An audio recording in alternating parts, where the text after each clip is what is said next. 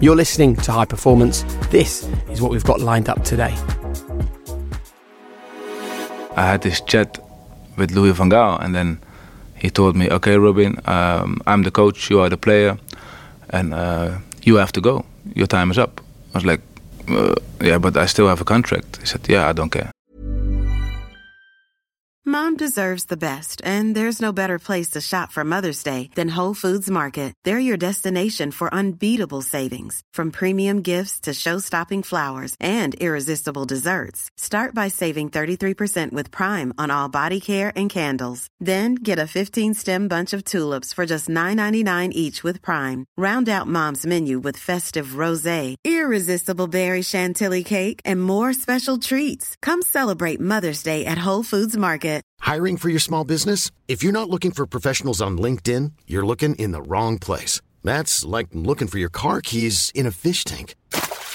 LinkedIn helps you hire professionals you can't find anywhere else, even those who aren't actively searching for a new job but might be open to the perfect role. In a given month, over 70% of LinkedIn users don't even visit other leading job sites. So start looking in the right place. With LinkedIn, you can hire professionals like a professional. Post your free job on linkedin.com slash people today.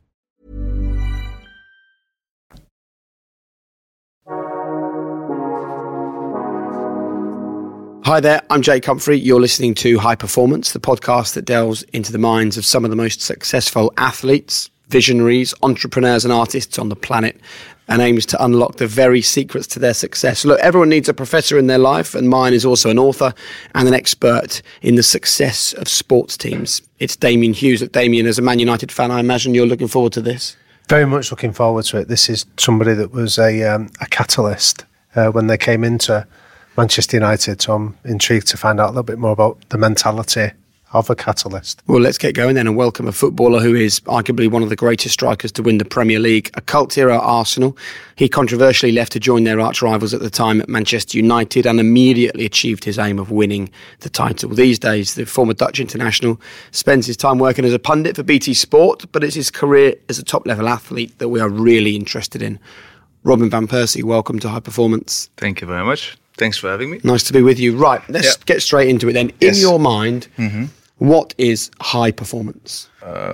performing at the highest level, you know, uh, and that's always difficult because at the highest level um, you have to compete with opponents who are on a similar level, uh, but you still want to be better than them. But that process is a is a long process to uh, reach that goal, you know, to uh, be on that level, which is satisfying for yourself, you know, because that, that's a long process. So when did you think that you you. achieved high performance, then, Robin? Well, in my mind, uh, when I was at my highest level, I was about 27, 28 personally. So that's a very long uh, road until that moment. From and that starts basically from very young, from five, six years old. You you start that process without realizing it. But um, yeah, I was at my peak personally, mentally, physically, um, around that age. So how would you have defined yourself? So when you were delivering high performance at that age, Yeah. beyond the physical attributes of being fast and fit and strong, what were the sort of behaviours that you would describe you were demonstrating during that time of high performance? yeah, during that period, everything came together. It's like uh, physically, mentally, uh, more in balance. Um, I was quite impulsive when I was younger in my reactions, the way I was talking, the way I was behaving, the way I was playing. And that slowly changed over the years because uh, just by basically um, uh, listening, looking, learning, and improving myself as a person at the start. And then I brought that back into football because at one point I uh, realized that every game was such a struggle and I didn't really want that. I didn't want to have a constant struggle. In what way was it a struggle? It's like because the opponents found out that um, if, you know, if they triggered me, if they talked to me in a, in a certain way, or if they did all those things, uh, they could get me sent off What would wind you up? it was going both ways because if, if the opponent was like stepping on my toes and sort of trying to bully me, I was going really hard and uh, I was going against it. But in the end, uh, after a couple of uh, after a period, I started to think about that, and then it made sense to me. I was like, okay, the yeah reaction I have, I shouldn't have that reaction. I shouldn't go against it. I should stand above it. So that is like a process of a couple of years, because if I go against it, then it will. Um, then it's it's such a struggle. It was I was just like mentally, physically, I was drained after every match for quite a long time, from the age of 23 till 26, and then I realized that I was like constantly um, fighting, you know, and as as well I was. Um, if I missed a chance, for example, that that's a process as well. I was very emotional after I missed a chance. I was like constantly, ah, no, and showing the world how disappointed I was. And then at one point, I was like, yeah, but that's weakness somewhere, you know. Then because then the opponent sees that I'm disappointed and that I'm not happy with myself. So I slowly started to change that, and I was like, okay, you know, if I don't show my uh, weakness, then they don't have like, if I don't react on the uh, bullying, if I don't react, uh, if I miss a chance, then I become stronger and better. And once I started to do that, I uh, talked with Arsene Wenger about this as well. Everything became lighter. You know, it was so heavy. It was for all those years. It was heavy, but I was making it heavy. Yeah. It just I just needed a couple of years to realize that. But what I find interesting on that, Robin, is that I think that takes real courage to have that reflection because what you'd been doing had obviously worked for you. You know, like when you look back at the start of your career of of, of leaving Excelsior and then the run-ins that you'd had with uh, the coach at Feyenoord, Yeah. that you'd obviously been fighting and, and resisting it, and you'd still been achieving success. Yeah, but that was because of the love of the game. Because I truly love football from the bottom of my heart. I love it, and that is what uh, well sort of saved me in a way. Because I made some stupid mistakes over the years, you know, some silly ones, or What sort of things did you do? from arguing to uh, with all the players. You know, it's it's like you have to know your place as well. In in football, it's like when you're young, that's your place. You have to earn the right, basically.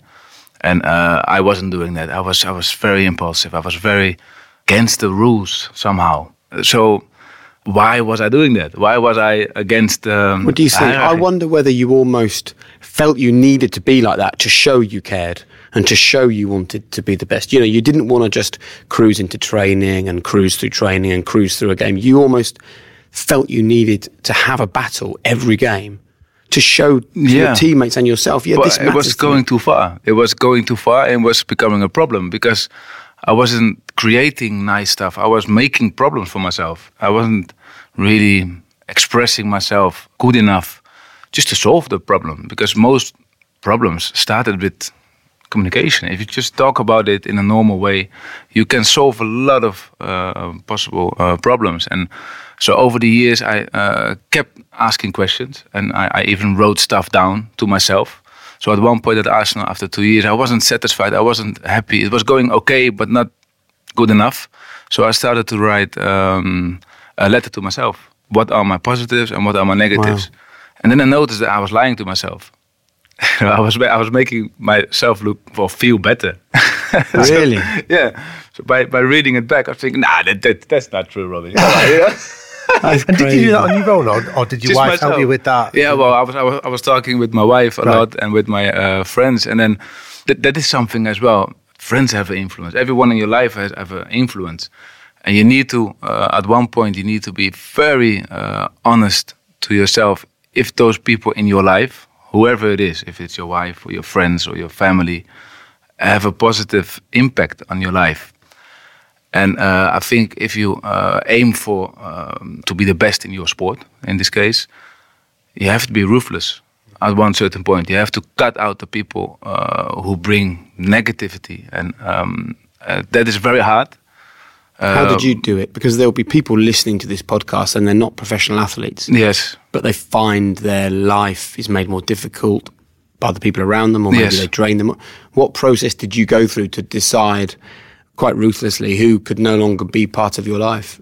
at one point I was um, ending up in situations where I just didn't want to end up in, and it wasn't my fault. It was the fault of the people I was around with.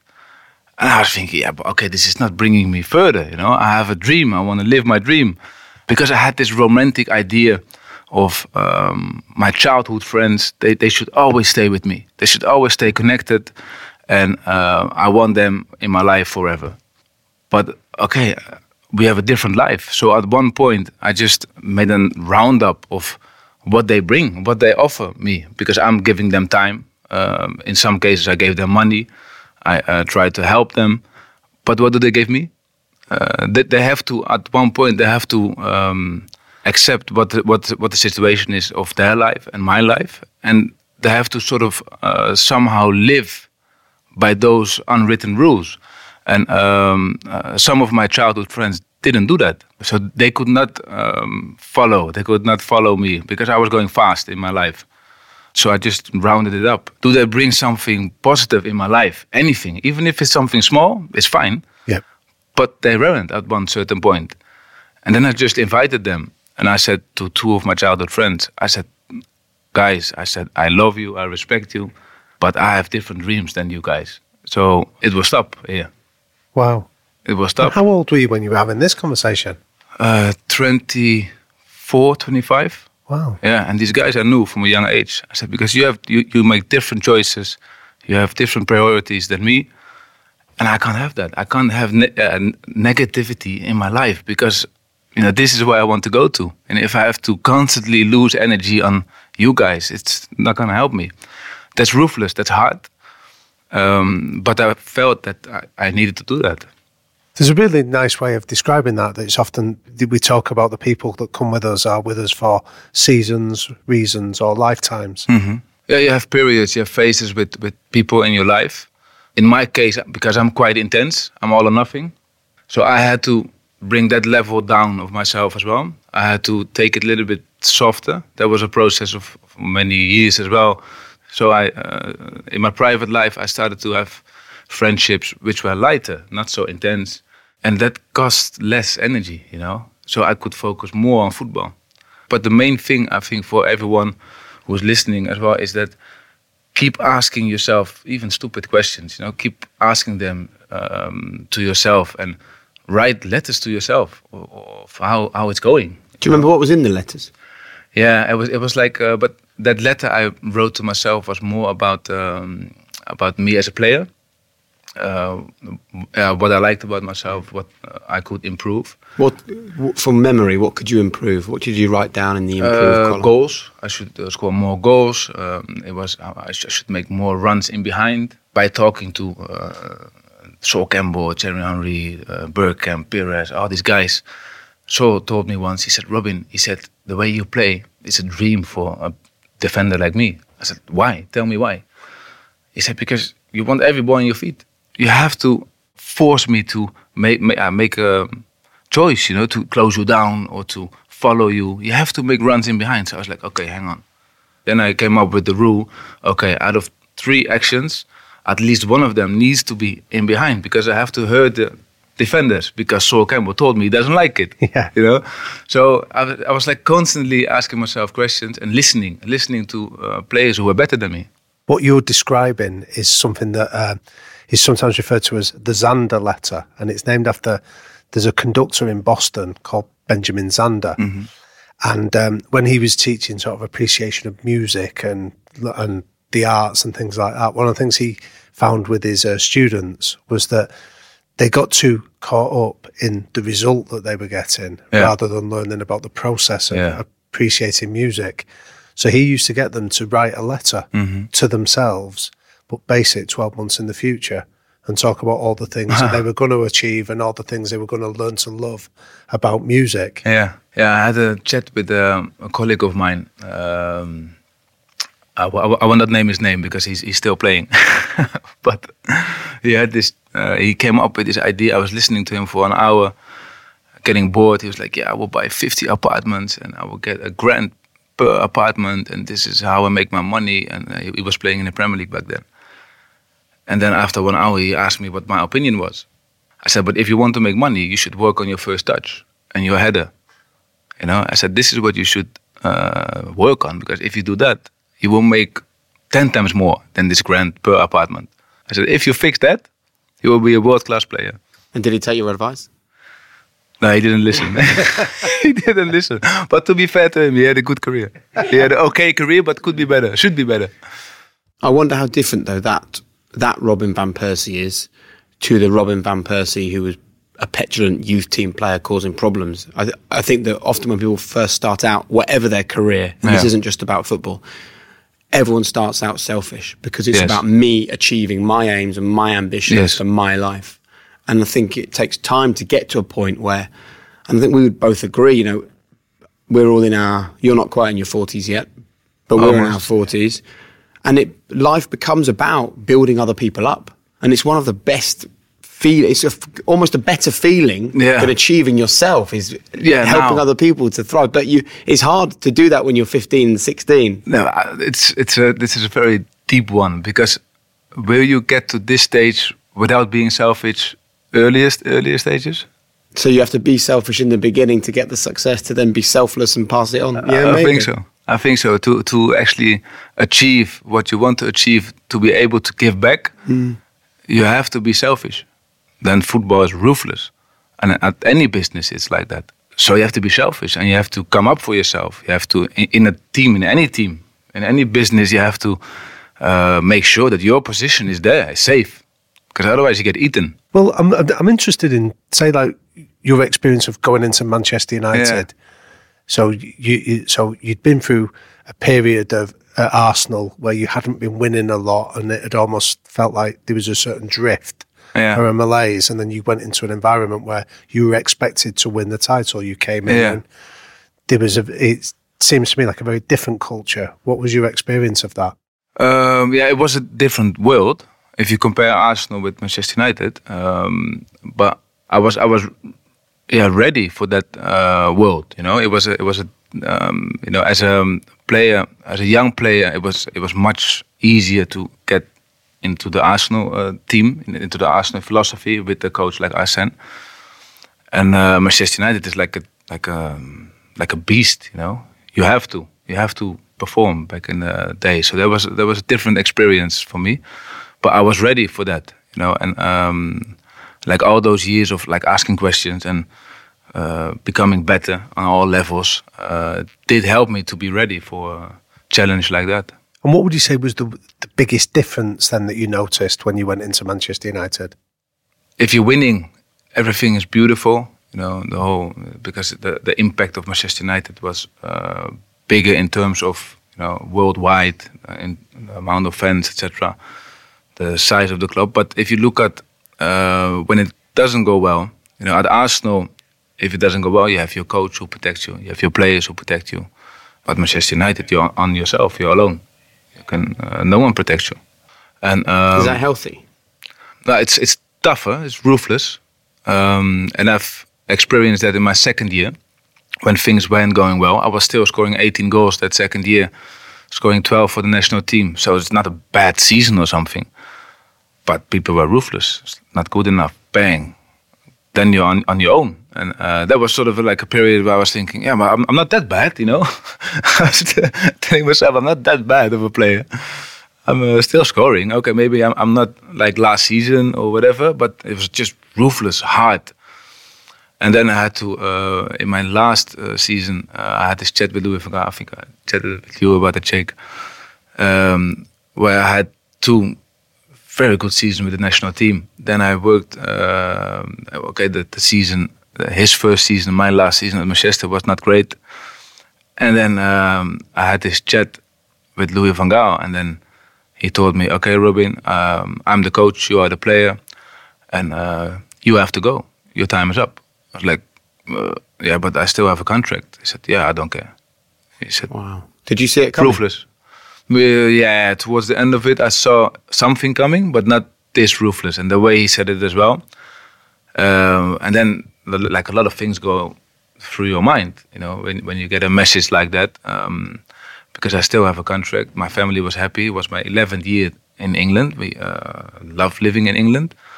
What's next? You know, my kids going to school. They have their friends and everything. So in, in like a split second, all these things come across. And how how do you react to that? You know, I said okay. I said we will see what happens. I said that's your opinion. I said, uh, but I have a contract and I'm happy in England and uh, at Manchester United, and my family is as well. So we will see what happens. Um, and I just shook his hand, stood up. I was at the golf club in Mere, um, stood up and um, left it. And how quickly did you decide that on the training pitch and in games you would you would attempt to change his mind and prove to him that he's made a mistake? well, on the way back home, uh, I was thinking, hmm, okay, this is this is tough, you know. This is uh, so how how do you react to a message like that, you know, that ruthless, that hard, that direct, and then uh, loads of things uh, came through my mind, and we uh, started preseason.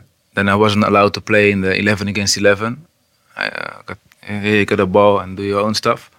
So I was like, okay, hang on. So you try to stay calm, stay cool. You know what I mean? But it, there's there's like loads of things happening. You're you're playing the macho uh, card. Like okay, doesn't affect me. It doesn't do this, but it does affect me and my family and and my career. You know, Yeah, sure. big time. Maybe at that point it was good for me to talk to someone outside my inner circle, but I was too uh, stubborn as well to do that. Now, if I look back at it, there were maybe a couple of points in my career where I should have done that. I had that feeling like like a life coach or a mental uh, trainer. Um, I always had the feeling, yeah, but these people will create problems instead of solving them. So I kept them at distance. And uh, up until today, I never had a session uh, with with uh, anyone in that way. But now I'm open to it. And maybe it's partly age, experience. Um, but um, if I look back at my career, could have been a good case if I uh, would have talked to someone like that at this particular moment, Sure, for yeah. example. But it's often said that like the best managers are the best psychologists as well. So who would you say was the best coach you had that got the best out of you as an individual? Well, I was lucky uh, to have such great coaches. And, um, but Arsene, Arsene was so intelligent. Uh, he was you could talk to him about anything. And um, what I learned from him as well, and this is like, is that when you talk to Arsene, he's not answering straight away. Maybe you know that. He's letting the question in first, then he checks you out when you have a normal conversation. He checks you from the front, from the left, from the right, then he answers. So I was like, I'm way too soon with my answers, you know. And sometimes I think ah, my answer is too fast, you know. I, I should have thought about it a bit longer. And then I saw him doing that in interviews and in, uh, just by chatting to him. I was thinking, okay, I, I will pick that up from him. You know, that's that's clever. So you were learning more than just football from Arsene Wenger. Yes, very much. And yeah, he, he's a professor in uh, maths, in uh, German, English. Such a clever guy. I was learning as well off the pitch by looking at Bergkamp, even how they had their lunch. Early days, I had my lunch like quick, quick, quick, bang, in, out, always on the on, on the go. Yep. And then I saw these guys. They were putting their jacket on the seat, and they were talking before they were eating. They were making jokes. Then they enjoyed their lunch. Then they had a nice uh, cup of coffee. It was just so tranquilo, so relaxed, you know. And I was, I was so everything except relaxed. I was all over the place. I read a story Ian Wright told that when he shared with Dennis Bergkamp and he saw him wearing uh, pajamas. And he said know. that he started to wear pajamas because Dennis Bergkamp did Oh, really? on a way trip. So, Oh, yeah? you're in good company in terms of uh, Yeah. copying him. Yeah, yeah, yeah. Well, of course, yeah, yeah. Dennis, Dennis was um, a very interesting uh, person, character, player. He's like off camera. He's one of the one of the funniest guys you will ever see, especially in English. So funny, so dry. It's, it's ridiculous. It's, it's just when when the camera when the lights go on, he um, he's he, he's shy, you know, almost, but very clever, clever guy. And I learned a lot by just looking at him. Hey, I'm Ryan Reynolds. At Mint Mobile, we like to do the opposite of what Big Wireless does. They charge you a lot, we charge you a little. So naturally, when they announced they'd be raising their prices due to inflation, we decided to deflate our prices due to not hating you. That's right. We're cutting the price of Mint Unlimited from $30 a month to just $15 a month. Give it a try at mintmobile.com slash switch. $45 upfront for three months plus taxes and fees. Promo rate for new customers for limited time. Unlimited more than 40 gigabytes per month. Slows. Full terms at mintmobile.com. I'm Sandra, and I'm just the professional your small business was looking for. But you didn't hire me because you didn't use LinkedIn jobs. LinkedIn has professionals you can't find anywhere else, including those who aren't actively looking for a new job but might be open to the perfect role, like me. In a given month, over 70% of LinkedIn users don't visit other leading job sites. So if you're not looking on LinkedIn, you'll miss out on great candidates like Sandra. Start hiring professionals like a professional. Post your free job on linkedin.com/people today. Planning for your next trip? Elevate your travel style with Quince. Quince has all the jet-setting essentials you'll want for your next getaway, like European linen, premium luggage options, buttery soft Italian leather bags, and so much more. And is all priced at 50 to 80% less than similar brands. Plus, Quince only works with factories that use safe and ethical manufacturing practices.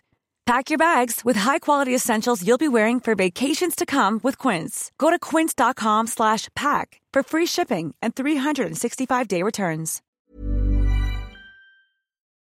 So when you've spent your formative football years with Arsene Wenger and he's taught you so much more than just Yeah. football, almost like a father figure. Lots of players talk about him like that. How difficult was the conversation the day when you went to him to explain what had to change at Arsenal for you to Yeah. stay? Uh, well, there was actually uh, before our uh, like last decisive chat. Uh, there was in Austrian training camp. Before that, uh, we were um, changing our philosophies of, of how the, how to bring the club forward. Um, but it was not only between me and Arsene, eh, because it was like I told you before. Uh, there was more happening with with Ivan, of course, and, and the way he behaved and he um, handled the whole situation. Um, Do you want to talk about that? If I look back at that whole situation, is that um, you know in that situation I have to look at myself as well, where I could have done better or could have done something differently. If I look back at that that open letter, I didn't mention it during our uh, show with BT. Um, that open letter, I shouldn't have done that. You know, if you look back at that, it is impossible to in a, such a delicate, difficult situation of uh, making a transfer after spending so much time at Arsenal, um, to make a decision to write an open letter to tell my truth in two pages is, is impossible. And where did you do that? Sorry, Robin. Where was the letter? Yeah, I think back then I went to the newspaper because there was not uh, In the Telegraph, media. I think they ran Yeah. it or something like that. So I did that, and uh, that was because I was disappointed with Ivan, with his behavior. Um, but I could not go into detail about what exactly then, you know, because it's just impossible to uh, tell the whole uh, story behind it. And partly was uh, the fact that Arsenal didn't offer me a deal. Okay, but um, so that was that was. Um, if I look back at that, I should have done that better. Because the difficult thing for Arsenal fans, even now, Yeah, is you know we talk about the fact they didn't offer you a deal, but then Yeah. when you released the, the statement to the papers, you said you've decided not to stay. Yeah, And is that exactly? for Arsenal fans? It's still a difficult Yeah, period and, and to I get their heads that, around. But I You know, can they still promise- don't quite understand it. I don't think. I can promise you, uh, on uh, my kids, if everyone, if if someone comes with proof that Arsenal offered me a deal, I will give you a million now today. but So- did you make it almost impossible to offer you a deal because you were so demanding, because you were so desperate to win the Premier No, it was it was Arsenal, yeah, Arsenal's decision not to offer me uh, a deal, and um, that is up to them. You know, uh, at, at cer- after many conversations, it came clear that uh, we had uh, different ideas. And what was it that you think was lacking? Like, what what did you need from Arsenal at that time to convince you No, to I had I had seven points uh, where I thought Arsenal could improve, and in my opinion, they, those seven points should um, uh, they should start with dealing with them straight away to be able to compete with the best teams. Do you remember what they were? Yeah, but you know, it it's, doesn't really matter what points there are. The, the, what matters is that um, um, Ivan decided um, that he didn't agree on one single point of those seven points, which is fair enough. So taking that information um, on board, so Arsenal doesn't offer me a deal. Uh, that didn't agree with my views. You know, and my views were only to help. You know, was like honest views of how the club should move forward. That is a very clear message. You know, for me, it is not an issue anymore. We, we, I'm now talking with you about it for the second time, and that is fine. Uh, it is not an issue for me. It's that's life. That's life at the top. You know, uh, clubs, uh, businesses make decisions. You know, and players as well in this case uh, do as well. And I'm perfectly happy how how it ended up. You know, I went to Manchester United. I uh, we won the league. Um, You know, so it's it's perfectly fi- fine for me, and I'm not angry with Ivan. You know, and I'm grateful to have um, worked with Arsene for eight years. He played such a, a crucial part in my career. I can honestly say that without his influence, uh, I would not be the player I and ended up with uh, in the end. So I'm thankful. I'm happy and thankful. It's just that there are certain facts you, you can't look away from. You know, it's it's just how it was. Uh, And is it hard when you can't talk because you you know you played through injuries, you dedicate Yeah. yourself every day, you trained hard, you loved the club, loved the fans, loved the manager. Yeah, I did, And then yeah. when when it all when the fallout happens, yeah, you just have to kind of accept it. And I, I always, you know, whether it's football or something else, I think that's a very difficult position for a human being to be in, where you're like, hold on, that's you're you've seen ten percent of the truth, and you've made the other ninety percent up. You know. Yeah. But I do, yeah, sort of realize that that that people have that uh, judgment ready based on ten percent, like you said, or and uh, that is how it is. But uh, honestly, I can, you know, I'm I'm grateful for Arsenal for the years I've I've played there for Arsene. Um, well, Ivan and me didn't really click. Uh, that can happen as well. But you know, it's a big man's world, and uh, th- th- there is a, a moment where you have to uh, move on. You know, and um, like I said as well, but uh, sometimes in the top it can be ruthless. You know, uh, sometimes in your favor, sometimes against you.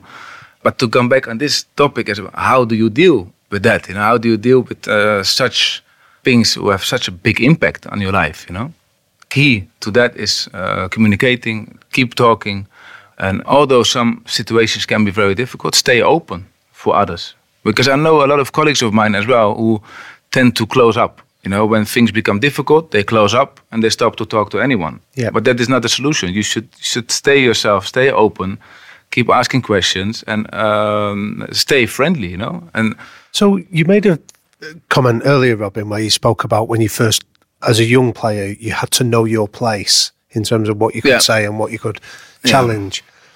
When did you feel that it was your place to go and make these seven points and challenge the culture and what you saw the club needed to do? Yeah, that was my uh, period when I was the captain, top scorer. Uh, that was the period where I felt that, you know, my views would count. Right. And uh, as a 20-year-old kid, your views of how the club should move forward don't really count. You know, then you have to fight for your place, uh, be quiet, and learn, and um, be a better uh, player. Try to be a better player every day. But I was 28 back then, Sure. 29. You know, I felt, you know, uh, that that it was my right to give my honest opinion. Sure. It sounds like you were isolated on your own in terms of that the club decided to reject you from the From my input, organisation. Do you feel you could have recruited other characters within that dressing room that had equal weight or equal credibility to enhance your argument? Yeah, good point. Um, for example, some colleagues did came up and did wanted to support me, but I said no because for one reason is that I didn't want to put them in a difficult place. I didn't want to put them in my place because it was my uh, right to to speak out, and I, I was the captain, you know, of that team. So, in my opinion, if I would bring two or three other guys who shared my opinion, it would put them in a difficult place. I will not do that because, you know, uh, I, I will take the blame. I will uh, live live with the consequences, whatever they are. But I don't want to put you you guys into this position. it's not an easy thing, is it, for a football club to say actually that footballer, that individual player, can help to change the culture of, of this football club. But maybe that's the healthiest thing. The healthiest thing to do at a football club is to take the input Mm-hmm. from an experienced pro, a 19 year old who can tell you Yeah. what the pathway is like from the academy, from the person that serves the lunch. Everyone, I think, not just in football, but in life, everyone should be able to add to a culture. I think so too. Clive Woodward used to talk about it that the trouble is when you're a head coach, everyone tries harder in the gym, everyone runs a bit faster. Yeah. So you never but the the question truth. is, what's happening when you're not in the gym? It's a very The- good point. It's a very good point. But the um, um, at clubs, they they tend to um, uh, have to sort of create that feeling like, okay, you are a football player, you should stick to playing football. Well, uh, I am more of, of the type of guy, you know, even the kidman, his his opinion, I would like to know. You know, especially him because he's right in the middle of that team. What is the reason why this some presidents or people in higher functions behave like that. And the only reason I can come up with is that they're trying to protect their own position. Sure. And um, is that uh, is that big? Is that a big way of thinking? No, of course not. Sure. You know, and that should change, in my opinion. You should listen because you're all in it together. And in in a smaller version, uh, I uh, like when I was mid twenties, I just realized because I, uh, early days I was like, yeah, okay, you know, this is my position. I have to uh, try to play, and I don't really talk to the manager. And then at one point, I was talking to Arsene. At first, I was scared to talk to him. And then at uh, one point, I realized, like, no, no, no, hang on. So we, we are this team. We have the coach. He has his staff. You have the medical staff. You have Mr. Dein in the first couple of years around. I said we should all work together. So I should really start opening up to the coach because we have to. So we are working together on the same target. So why there's no reason for me to be scared of the coach. Why should I be scared of him? So that was the moment where I realized, like, okay, hang on. You know, I would just ask him questions. I would just talk to him, like. It's almost like you realise that your job is more than just doing your job. Exactly. It's, exactly. and it's Yeah. this is actually a common theme I think with the conversation we've had we've had with Robin, whether it's writing down notes, Yeah. whether it is going and seeing Arsene Wenger about the future of the football club, whether it is taking on board crit- criticism from Louis van Gaal that you're going to leave Man United and, Mm-hmm. and trying to retain your place there.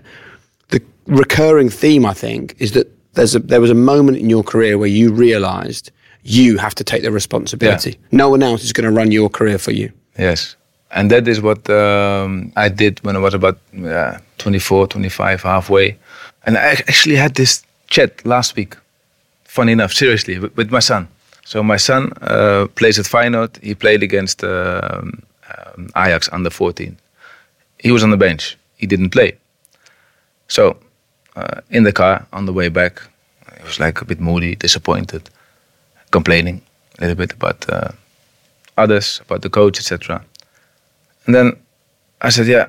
I said, but Shaqueel, I said, you sound like a loser, you know, if you talk like this in a way, you sound like you lost. I said, you are blaming him, you're blaming her, you're blaming this, you're blaming everything. I said, but I don't hear one single thing about yourself. I said, winners, I said, they take control and they blame themselves and they look where they can improve. Yeah. And this is what you should be thinking about. So I didn't tell him uh, what he should think about. You should ask yourself the question Are you a loser or are you a winner? I said, For me, it doesn't matter. I said, I said, because I'm your dad, the only job I have and uh, your mom has is when you're 20 that you're a good boy, that you're ready for life. You know, you can make your mistakes, you can do what you want. I, I love you for the same amount. It doesn't matter for me if you make it as a football player or not. I said, but you say that this, that this is your passion. So uh, you should take control of your life and stop complaining because sounds like a loser. I said, then I don't mind. If you want to be a loser, be a loser. I still love you as much. I said, I said, it doesn't matter for me. I said, but if you want to be a winner, take control of your life and stop complaining about others. And then I watched him train the next morning. Uh, my, my wife said, Where are you going? I said, "Ah, well, I'm going to watch this session. Uh, two days later, actually, because they played on Saturday and Monday morning. So I'm there sitting, cold, hoodie on.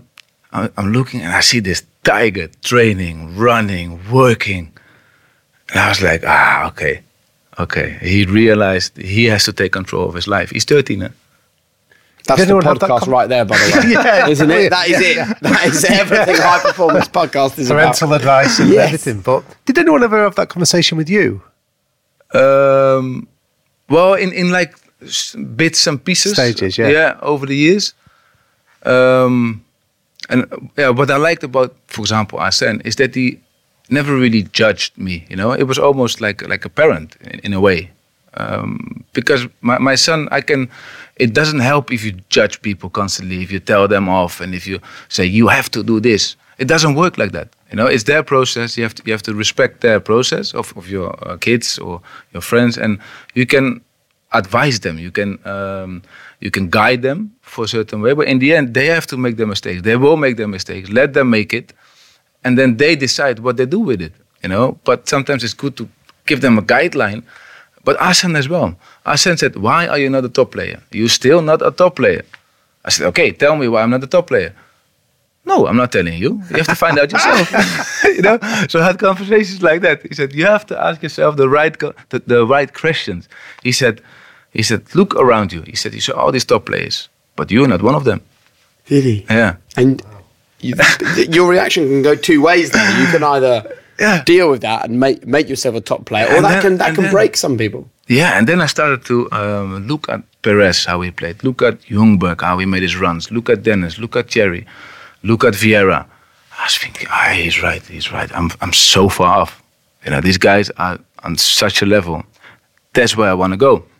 But he was not forcing me into it, you know? You had to find the answer. I had to find the answers myself. And Isn't that, that is- brilliant coaching? Isn't that the art of great coaching? I think so too. Pose a question and then let you answer. it? Yeah, exactly. But that is the perfect way because you have to feel it. You know, if you see it or if you hear it, okay, it's, sometimes it can be enough, but most times it's not enough. You have to feel it. You have to find out yourself. You know, and along the way you can make mistakes, you can struggle, you can. But uh, in the end, you decide if you want to be a winner or a loser. It's your decision. Right, we're going to finish with some quick fire questions. Okay. Yeah. What is the absolutely unacceptable behaviour that you just don't tolerate? What's the one thing that really winds you up? Um, well, I, I think as a person, uh, it defines you how you behave towards people you don't uh, think you need. You know, I think that is what what what define that is the status of a person, in my opinion. So, for example, if you're in a restaurant and you're arrogant towards the waitress, for example, or to, to the people who uh, help you, and you're one of them, then I don't think you're a good person, you know, or um, especially towards the people who you don't tend to need. You know, if you if you're a good guy, just be good because you're good, not uh, because you think you might need someone or. So, what would you say, Robin, are the three non negotiable behaviours that you and people around you have to buy into? Um, you have to be uh, polite. Um, you have to have manners. Mm-hmm. And that's, that, that, that is what I tell my kids as well. But it's, this is quick fire. It's not really going well. It's quick That's fire. fine. What are the, so, what, what are the three? um, okay, uh, politeness, manners, and um, yeah, desire to achieve. What advice would you give to a teenage Robin van Persie just starting his career? Ah, just relax. Just relax. Have a breather. To have a Enjoy it. Enjoy the journey. Enjoy the ride. Yeah. And how did you react to your greatest failure? Well, it's a difficult question to answer quick fire, right? What is your greatest failure? Yeah, good question. We have to find it out first. I have so many. We'll come back to that one. Yeah. Are you happy? Yes, I am. Yeah. Yeah. Not perfect, but happy. Yeah. How important is legacy to you?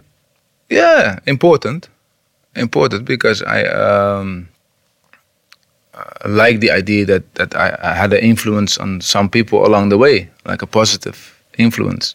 So uh, that is some sort of legacy. And not just related to football, but this is related to life. Okay, what is your one golden rule to living a high performance life? Try to live in one world. That is um, very difficult, especially nowadays. Distractions all over the place, but uh, try to live that world what you choose for. Then you're, you're able to uh, compete at the highest level. You know, because you, you tend to to mix it up and to um, be the best, for example, player you, you can be, and then uh, yeah, but there's a nice party there as well, and uh, let's let's go to the party and let's do this and let's do that. You, you try to live in five, six worlds. Um, tr- try to, especially during your prime time, during your career, try to live in in one. It comes back to taking responsibility, doesn't it? Yeah, exactly. Have you worked out your greatest failure yet? Maybe you just didn't have one, man. Well, let's imagine your son fails, yeah? Yeah. What would you say to him once he's failed at something? What's the best way to react to that moment? Because I'm a real firm believer that failure is healthy. Failure is a good thing. Yeah, and failure. You should make mistakes. You should. Um, I, I'm, I'm telling my kids as well, and I'm, we are trying to raise them very openly, and uh, we are, we're trying to uh, sort of send them the message that they can make mistakes, can fail, but that you know, what whatever they do. And my daughter, she uh, rides a horse now five times a week, and she's really serious about it. I said, okay. I said, you can fail. You can even fall off the horse. You can fall off. It's fine, but um, you know, once you uh, found your uh, passion, do your best. Do do your best, your maximum. Give your maximum, whatever that is. Then then it's always fine, you know. And then you can fail, or you can fall off as many times as, as you want, but do your best. Brilliant. Do you know what? That conversation was exactly what I hoped it would be. I really liked it. Thank, Thank you very you, much. Robin. Top man. Thanks, mate. Well, Damian, Jake, what stood out for you? just this self awareness, his saving honesty, both with himself and with other people around him, which I imagine can be quite difficult for people to hear occasionally. But uh, there's a transparency to what he was saying. I like the fact that he, you know, he's so he's so honest. He he sort of talks really clearly about when he wasn't in the right place mentally, like when he was a young lad and he struggled to kind of control his own temper and his own emotions. And to compare a young guy who got wound up on the football field to the point where it impacted his performances and exhausted him, compare that to a guy in his mid to late twenties who went into the office of one of the most famous football managers we've ever had in English football and gave him his seven points to improve the football club. It comes back to that conversation about responsibility once again, and also someone who had got himself into a place of such confidence that he felt he was able to do that. Yeah, but And do it- it, constructively. Ah, But it tells you also about football, where they go, "Oh, well, he's a footballer. He's just a player. We can't listen to him." You know, maybe that's where things go wrong in, in the game. Yeah, just but again, one of Robin's key messages was about that curiosity. Keep asking, keep keep inquiring. Don't don't just accept your role. Find out more. Challenge. I look forward to seeing whether young Van Persie makes it in the game, right? He's been given some pretty strident advice. Hasn't he? But no, that was really interesting. Everything I hoped it would be. Yeah, phenomenal. Well, it's not often you get big names like Robin Van Persie talking like that, is it? That was pretty special. If you enjoyed it, I'd love it if you would subscribe if you don't already. Um, even better, if you can leave a review so other people know what the High Performance Podcast is all about. I know life's busy, but if you can just spare two minutes, I'd be so grateful. Thanks so much to Finn Ryan from Rethink Audio, and do keep an eye out across social media for details of the next episode. For now, thanks a lot.